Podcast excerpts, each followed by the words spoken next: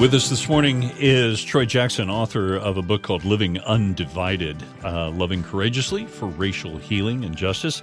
Uh, Troy is the co founder of Undivided and has the title of Chief Strategies Officer. I'm going to ask questions about that. I've never heard that title before. That's very interesting. And has also been spending a lot of time doing faith based community organizing. Good morning, Troy. How are you, sir? I am well. How are you? It, it, good. It, we're doing really good. Thank you for spending some time with us. Uh, this is an organization that I, uh, I think we need to know more about. What exactly is the organization of Undivided? And you got to tell me, what does a chief strategies officer do? yeah, that's a good question uh, that I, I, wrestle with on a daily basis. Uh, yeah, so our organization started out of a church in Cincinnati called Crossroads Church back in 2016 uh, which is a very large uh, congregation.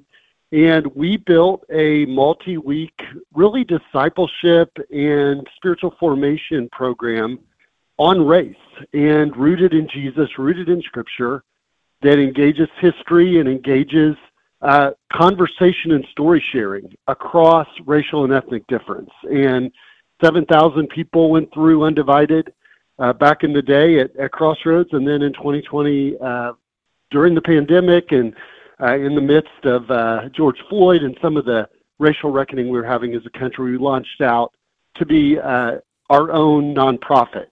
And I think what we do now is continue to do that discipleship training work, partner with churches around the country, other organizations, and also for those who want to get activated and be part of their own personal and their community racial healing and justice journey. We support them as well. And so a lot of my work is trying to figure out who do we partner with and how do we uh, build bridges in new geographies around the country. So those kinds of strategies.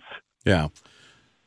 So Troy, tell me a little bit about what you talk about and what you mean by uh, a flow of racial healing and justice, and what does that look like, and how yeah. do you put that into practice?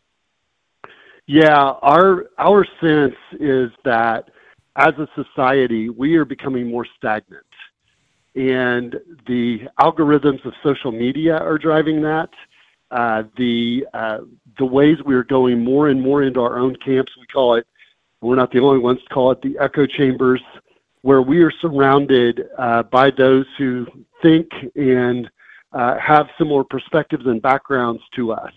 Uh, if we're not careful, mm-hmm. and uh, and we believe just as stagnant water breeds some really toxic things. Part of the what we're experiencing in our politics. I mean, it's uh, surprise, surprise, 2024, and things are already getting uh, very challenging. Mm-hmm. Is because we aren't we aren't building the the reps and the rhythms and practices of connecting across difference, sharing our stories, being uh, someone who embodies the love of Jesus in those conversations. So we actually root this in uh, Ezekiel 47, where there's a an image of a rebuilt temple, and mm-hmm. there's water flowing out of that temple, and there are trees for the healing of the nations that spring up along the, the sides of that river and actually turns the Dead Sea to life.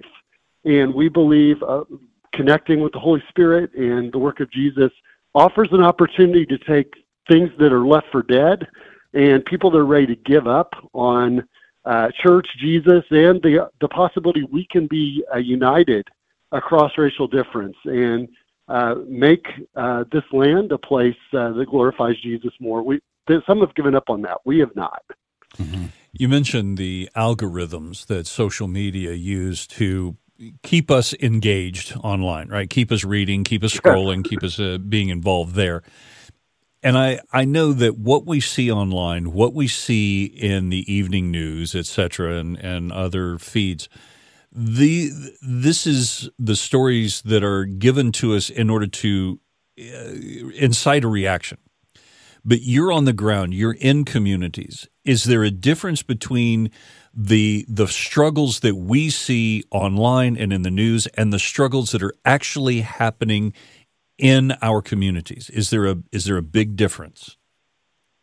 I think that part of what's happened is the the online algorithms have begun to take root in our churches mm-hmm. and in our mm-hmm. communities, and so congregations are becoming battle zones.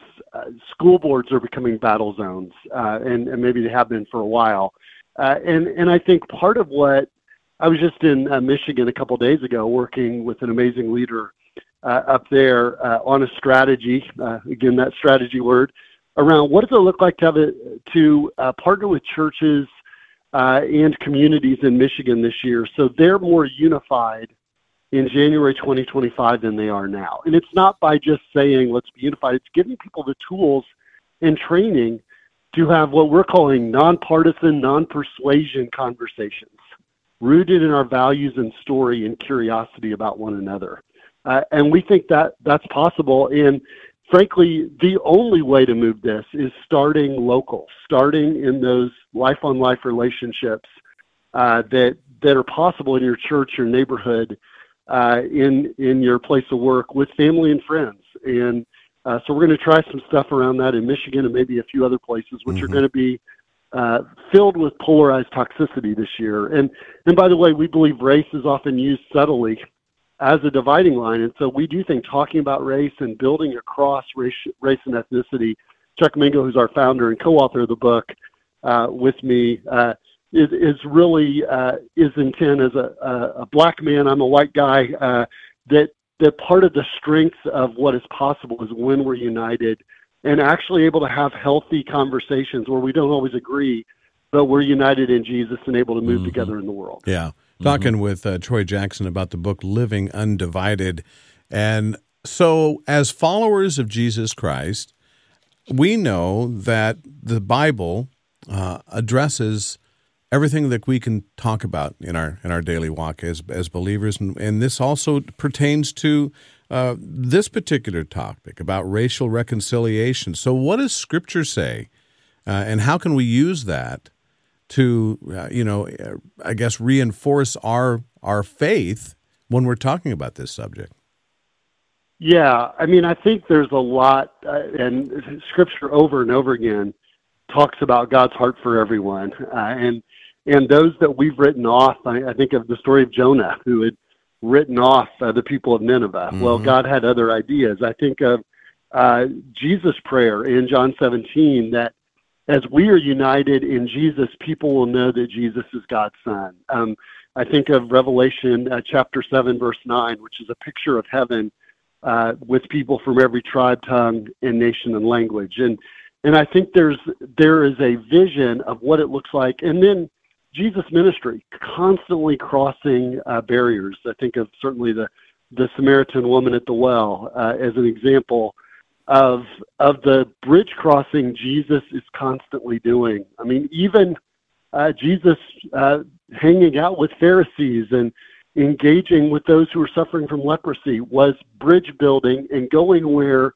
society said you shouldn't go and offering a new kind of belonging uh, in community uh, in his ministry. So uh, we believe this is this is part of God's heart. Um, and frankly, the the Great Commission. Uh, mm-hmm. you know, I was I was on earlier, and there was there was conversation about what God's doing in Iran and ways to get involved mm-hmm. there. I think the great the Great Commission is a bridge building across difference ministry that the Apostle Paul embodies uh, in the Book of Acts and many of his epistles. You know, when we're dealing with individual struggles, we look back at where we started and we look how God guided us through, and we see where God has guided us to where we are now in in the issues of racial discussions and confrontations and so forth, it's really important for us to look back at and honestly look at the history of our nation, what has happened, look at how things were, and look at how things mm-hmm. are. Are there additional resources? I'm sure that the, the book Living Undivided addresses this. Are there, uh, in addition to that, what other resources do you suggest, or do you, in order to help us to understand our past and better understand where we are in comparison? Yeah, I mean, I think there's there's so many uh, good books out there to check out, but but and uh, and we reference some of those in ours. But I would say one of the things that we really encourage is to look locally, um, not necessarily. Uh, if if you want to read some books, find some good ones and and uh, and check those out. But what's been the story around race and ethnicity in in your context? I, uh, my family and I moved to near New Richmond, Ohio, uh, which is a little river town about 30 minutes from Cincinnati, uh, a couple of years ago, and right now we're involved with uh, the Equal Justice Initiative, uh, Bryan Stevenson's organization, to try to get a memorial to a victim of lynching uh, that happened about mm. five miles from where where I live. And it was in 1895, and uh, back when, gosh, that was happening way too much. And I think it's important for us to remember that. I also would say this, and this is actually we have a history chapter in the book, and we call it "Remember the Titans." And I'm an historian. I have a PhD in history, and I can chapter and verse our history and all the atrocities that have happened. And I think it's important we recognize that. Yeah. And mm-hmm. uh, there there have been times when when the church and, and followers of Jesus have have been been pretty close to where we need to be. And so, how do we find? And New Richmond's a place where that was true, where followers of Jesus basically said, "We are we're going to be part of the abolitionist movement. We're going to be driving the Underground Railroad in this in this river county in Ohio." Um, and they they actually bonded together, and there was a thriving uh, free black community before the Civil War, and then formerly enslaved folks. Twenty percent of the city was uh, was was black at the turn of the uh, 20th century because it became a place where churches and followers of Jesus created a culture in the city of belonging across difference. And mm-hmm. I believe that's possible. We need to see those examples and learn from them. The book is Living Undivided by Troy Jackson. Uh, Troy, how do we uh, get more information? How do we get a hold of your book and get more resources? Yeah, so so uh, our uh, our website is undivided.us. Uh, undivided.us. You can go there. There's information about how to uh, get the book. We also, you, if you're interested in partnering with us around uh, some discipleship work uh, with your congregation or your community, you can find all the information there. And of course, the book's available at Baker, which is our publisher, at, at Amazon, places like that. Troy, it's a pleasure to talk to you. Thank you for the work that you do. Thank you for taking a few minutes to be on the on the show with us, and uh, we really do appreciate everything about it. Uh, I hope you have a great rest of your day, yeah. my brother. Thanks for the invitation.